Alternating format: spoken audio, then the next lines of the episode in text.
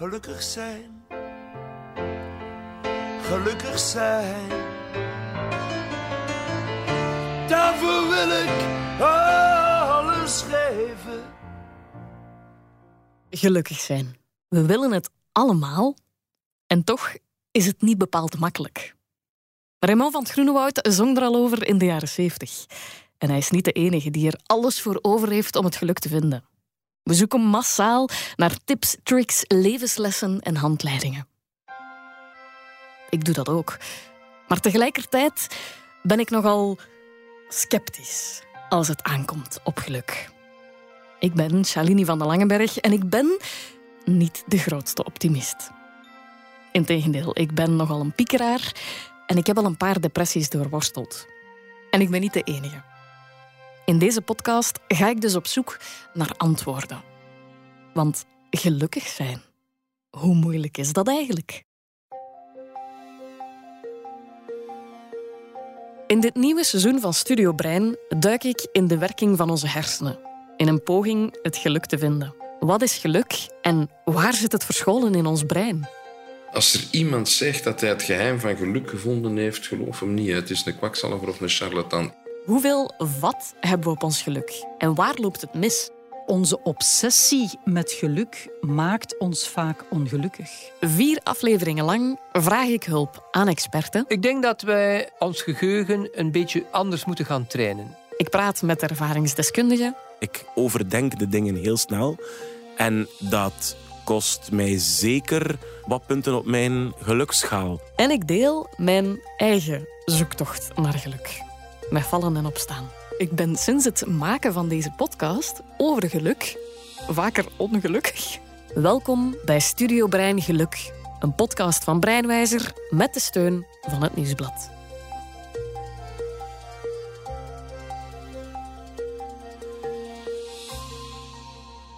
Geluk.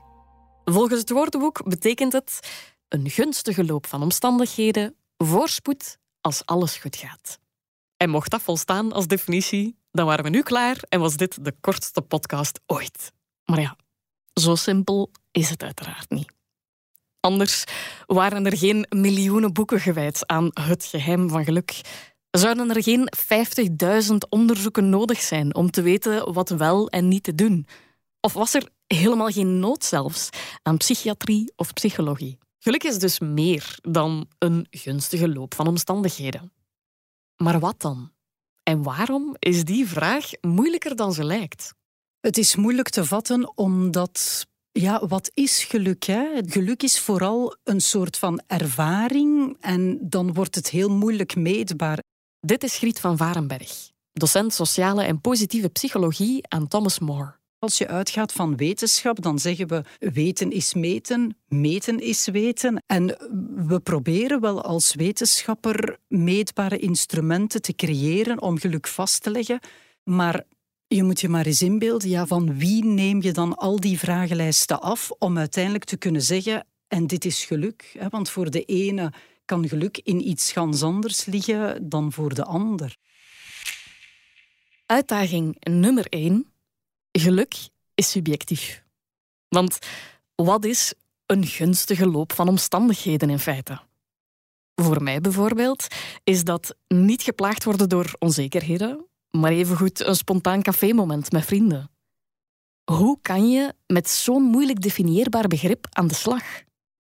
Als we dat als wetenschapper toch proberen, dan zijn er verschillende invalshoeken. Namelijk, in de eerste plaats wordt geluk gezien als wat wij noemen het hedonistische geluk. En dat wil zeggen vooral van die genotsmomenten. Dus dat je op het moment zelf enorm veel positieve emoties ervaart. Het tweede stuk dan is wat we in een moeilijke term het eudaimonische geluk noemen. Wat dan eerder inhoudt dat we een betekenisvol leven willen gaan leiden. Dus geluk houdt dan niet per se in dat we ontzettend veel momenten van plezier en positiviteit ervaren. Maar zo'n beetje het leven dat de moeite waard gaat worden. Dat we ergens naartoe gaan, dat het leven zinvol is. En dat dat ons misschien vooral gelukkig zou maken. Uitdaging nummer twee. Geluk is niet één gevoel of ervaring. In dat ene woord zitten een heleboel ervaringen verstopt. Betekenis of zingeving zijn iets helemaal anders dan euforie of plezier. En nog iets anders dan dat klein geluksje als je toevallig 5 euro vindt in je broekzak.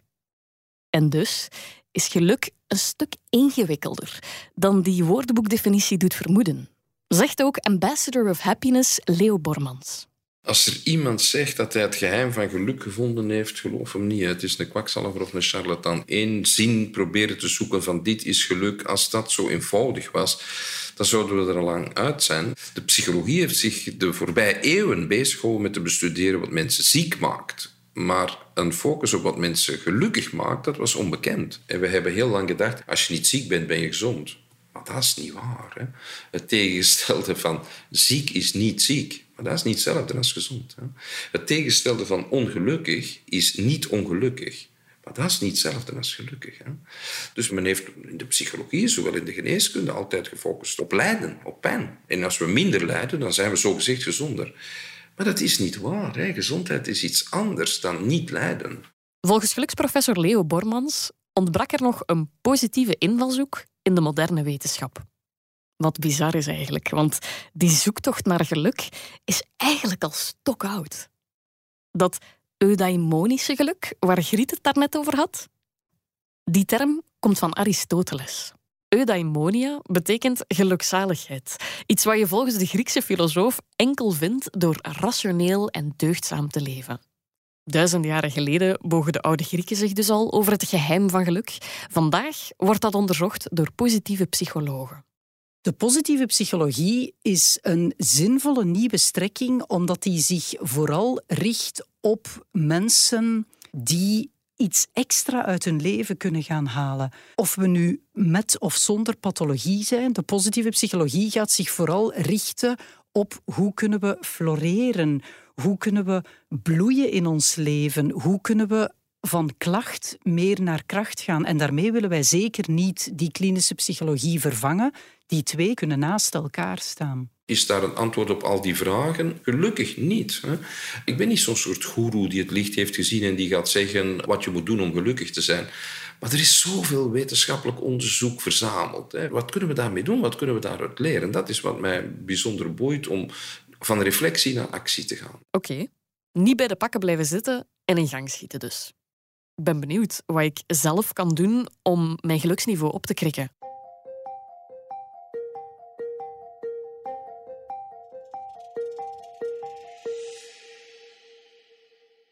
We weten ondertussen wat de positieve psychologie is en doet. En we weten ook ongeveer wat geluk betekent. Maar weten wat geluk is, maakt het nog niet per se gemakkelijker om het ook daadwerkelijk te zijn. Want in hoeverre heb ik daar dan zelf iets in te zeggen? Is geluk maakbaar? Leo Bormans gelooft alvast van wel. Het is niet een kwestie van wat ik denk, het is een kwestie van wat het is. Het is namelijk maakbaar, voor een deeltje. Men maakt ons wijs dat het allemaal maakbaar is. De business heeft dat heel goed ontdekt, hè, van hoe je dingen uh, aan de man brengt. Maar het is wel maakbaar, maar niet koopbaar. En dat is een verschil. Dat heb ik nog wel eens gehoord. Van iemand met een hele andere achtergrond. Want in deze podcast wil ik niet alleen praten met experten, maar ook met ervaringsdeskundigen of lotgenoten. En zo kwam ik bij Jens terecht. Ik ben Jens Donker, ik ben stand-up comedian, ik werk voor tv en ik zit hier vandaag omdat ik zelf best al wel wat mentale problemen heb gehad op verschillende leeftijden en op verschillende manieren. Jens werd in het verleden ook al een aantal keer geconfronteerd met depressie. Onder andere door die ervaringen heeft hij een eigen visie op de maakbaarheid van geluk.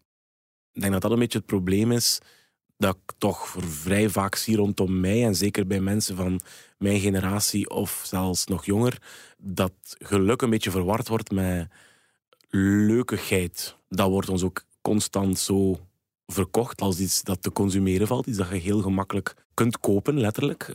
Er wordt niet zomaar een reis naar een exotische bestemming aangeboden, maar er wordt ons ja, geluk verkocht en rust. En, enfin, er worden allemaal termen aan dingen hangen die er niet echt veel mee te maken hebben. En ja, ik denk dat we zo soms een beetje uit het oog verloren zijn dat geluk een bijproduct is van andere dingen. Van uh, u waardevol voelen in wat voor context dan ook. Het is zo vanzelfsprekend en toch lijken we het met z'n allen geregeld te vergeten.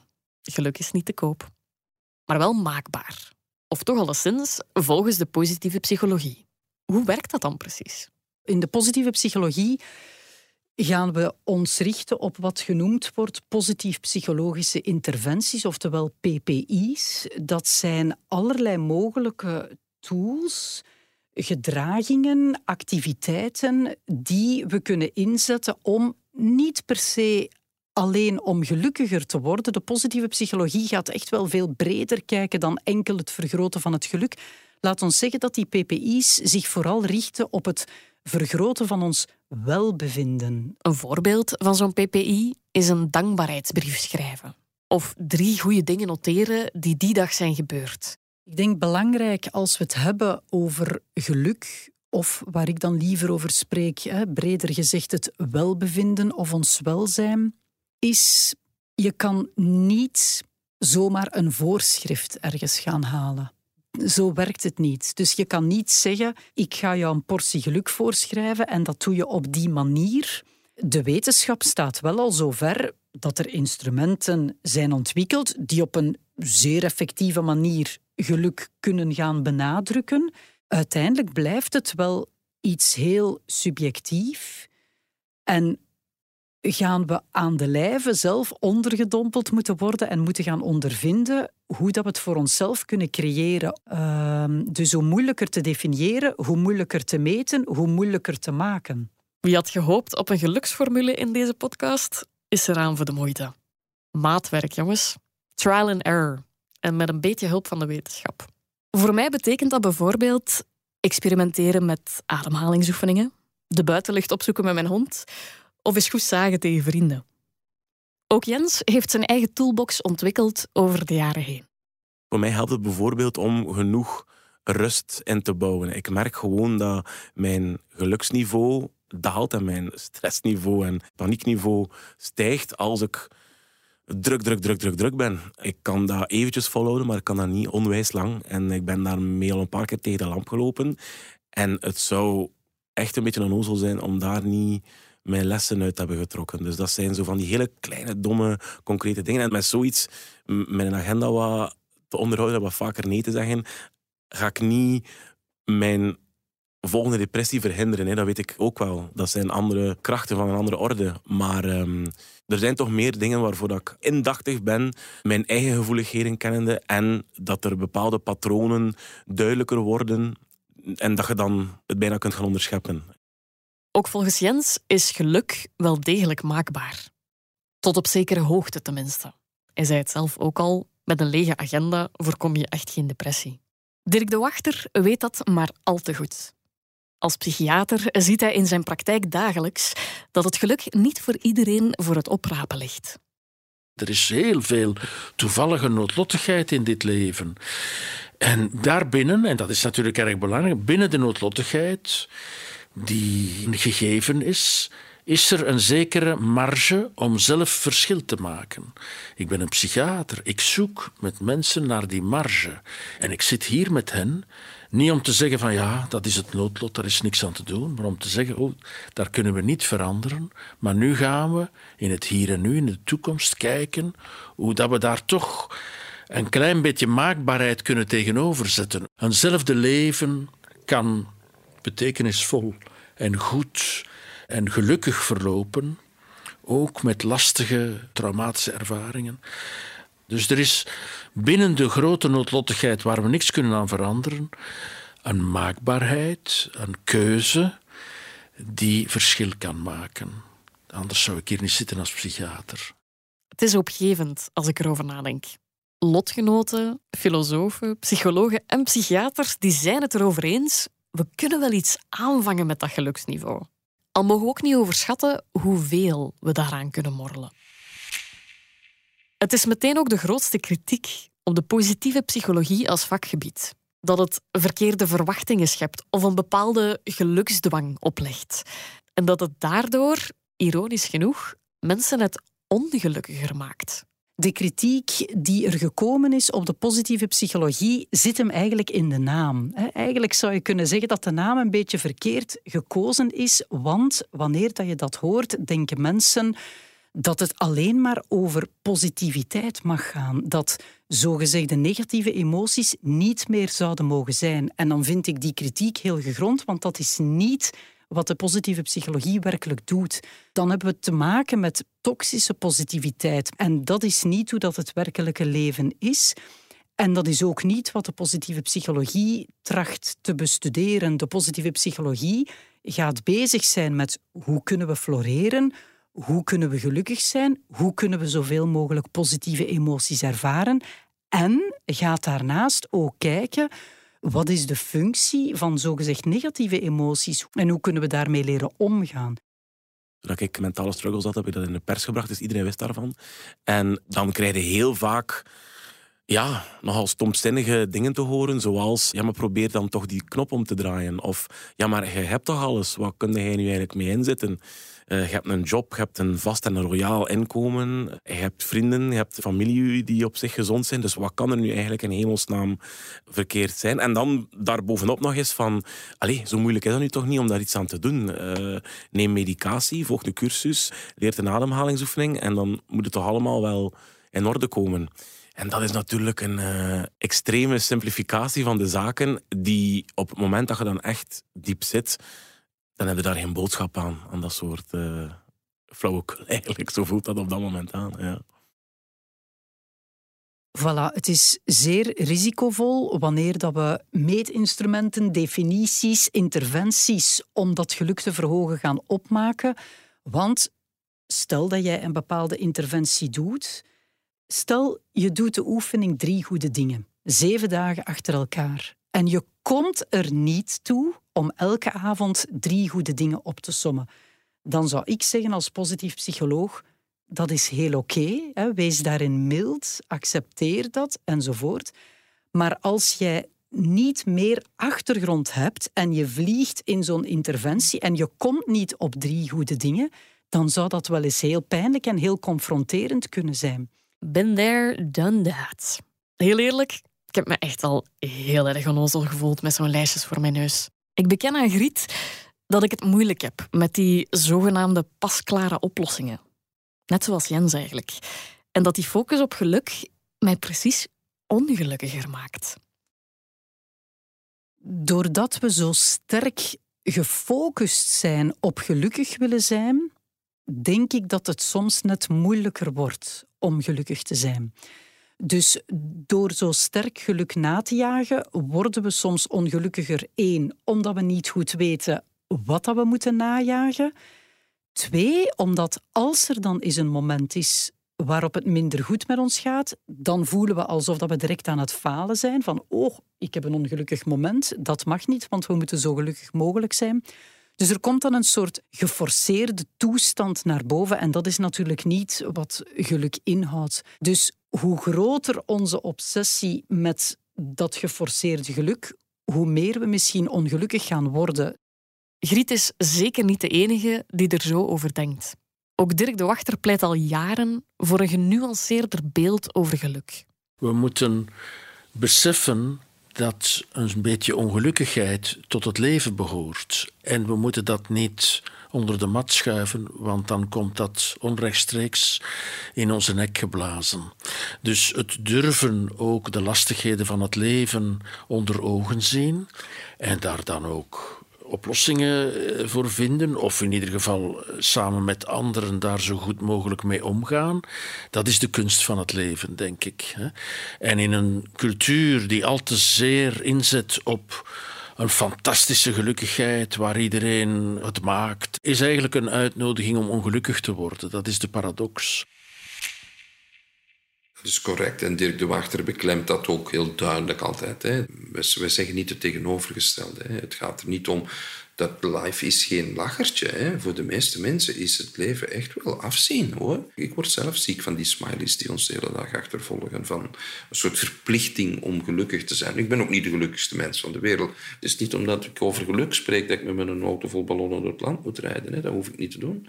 We hebben recht op onze pijn, op ons verdriet. Als ik de deurtjes van het hart van mensen open, dan zit daar pijn, verdriet. Maar we gaan niet vooruitkomen met alleen bezig te zijn met pijn en verdriet. Positieve psychologie is er niet op uit om vrolijkheid door je strot te rammen, of je nu wil of niet. Het is zoeken naar wat er mogelijk is om je geluksniveau op te krikken op maat van wie jij bent en hoe je in elkaar zit. Dat klinkt al meteen een pak minder toxisch. Toch blijft Dirk de Wachter sceptisch. De wildgroei aan zelfhulpboeken, daar wil ik wel kritisch over zijn. Hè. Er is blijkbaar, men heeft daar een markt gevonden. Hè. Men heeft gezien dat heel veel mensen voelt zich niet zo goed of toch niet goed genoeg voldoet niet aan die fantastische norm van hoera, hoera. En dan belooft men dat en zegt maar kom bij mij twee sessies volgen of lees mijn boek of volg mijn raad en dan word je even fantastisch als ikzelf. Hè?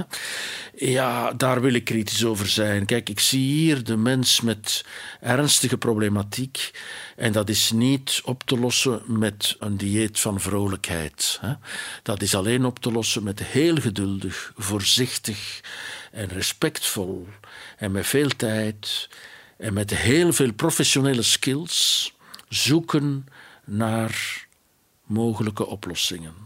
En dan heb ik het over mensen die echt wel heel problematisch in het verdriet zitten. Natuurlijk is er ook een markt waarschijnlijk voor mensen die eigenlijk geen probleem hebben.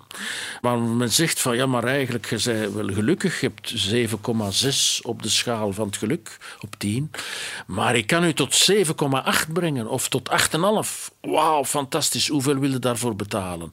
Maar dat is geen psychotherapie. Dat is wellness, dat is fantastisch. Daar is een markt voor en dat, dat is niet mijn domein. Dat gaat soms toch ook een beetje naar ja, ik gebruik een zwaar woord, naar een beetje oplichterij ook. Hè, waar men mensen wijs maakt van kijk, het geluk is te koop, volg mij en ik zal het doen. Ik vind dat problematisch, omdat er ons precies constant wordt voorgehouden dat het heel makkelijk is om geluk te vinden. En dat het precies ook uw schuld is als je er niet in slaagt om het te vinden. Het wordt voorgesteld als iets dat heel makkelijk te verkrijgen is. En ik zeg niet dat dat per se verkeerd is, hè, maar met dan een cursus mindfulness of een life coach of mediteren of retraites, al dat soort dingen, dat is een enorme booming markt.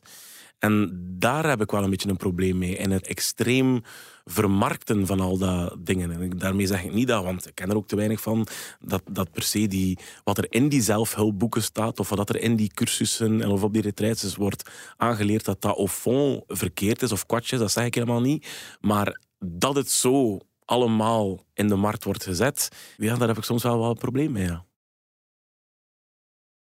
Ik heb het daar ook soms moeilijk mee.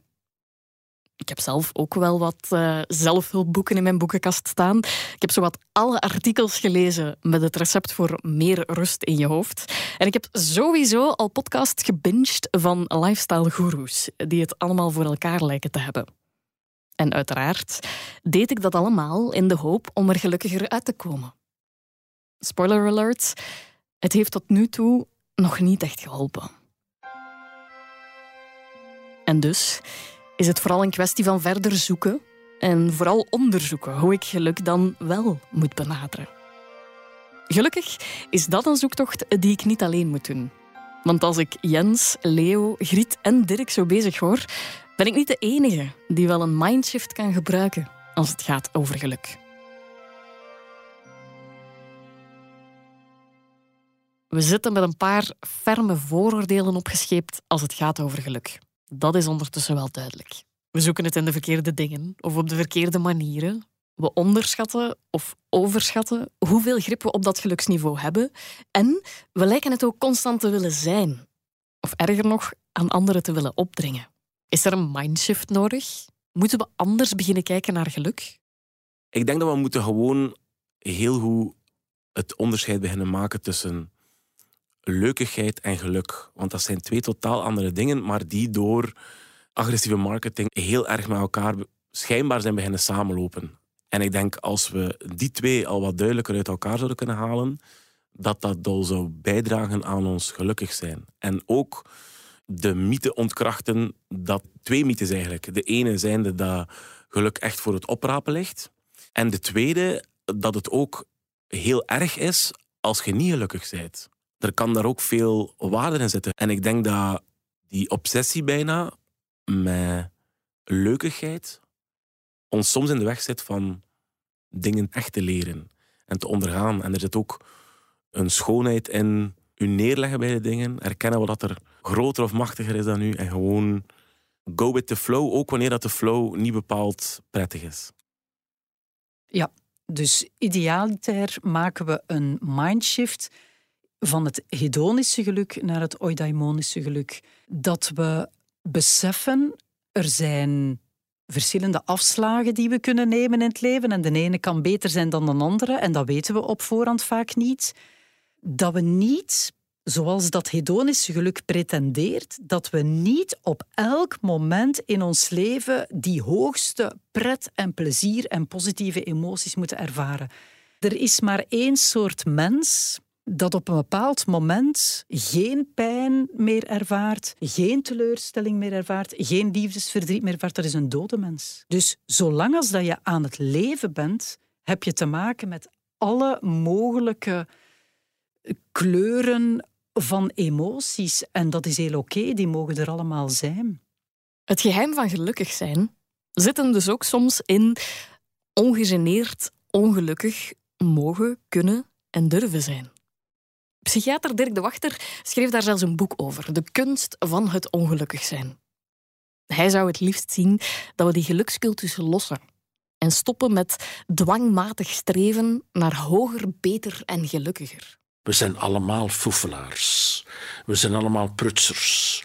Maar laten we proberen dat zo verbonden mogelijk te doen. En laten we ook proberen dat doen in waardigheid. Niet slachtofferig wegkruipen van ja, ik kan het niet en het is toch niet goed en ik weet niet wat zeggen. Natuurlijk loopt dat niet allemaal fantastisch. Dat kan niet. Dat is wat je doet. Maar laten we dat doen en dan citeer ik graag Charles Bukowski met stijl. Style is the answer to everything. En de doelstelling zou dan moeten zijn: hoe kan ik mijn medemens een beetje meer gelukkig maken? Dat is niet alleen de taak van psychiaters en psychotherapeuten, dat is de taak van de hele gemeenschap, vind ik. Niet om de gelukkigen nog gelukkiger te maken, maar om de wat minder gelukkigen over de streep te trekken. Dat is eigenlijk de opdracht van de mens in de maatschappij. Ik voel mij een beetje knullig als ik het Dirk de Wachter hoor vertellen. Want eigenlijk weten we het allemaal wel. Er is al zoveel over geluk geschreven, gefilosofeerd en gedebatteerd. Het straffe is dat het echte geluk, dat je daar eigenlijk geen grote middelen voor nodig hebt. Dat wij dat eigenlijk allemaal weten wat ons gelukkig maakt. Het punt is niet dat wij niet weten wat we moeten doen, we doen niet wat we weten. Niks nieuws onder de zon, zou je dus denken. En toch, toch is het nuttig om ons bewust te zijn dat er een gelukscultus is, die mensen zoals ik horen dol maakt af en toe. Of dat geluk wel degelijk maakbaar is, maar verre van volledig. En dat het dus best oké is om aan te monteren. Mezelf gelukkig voelen is voorlopig misschien een brug te ver, maar een stijlvolle prutser, daar kan ik mezelf wel in vinden.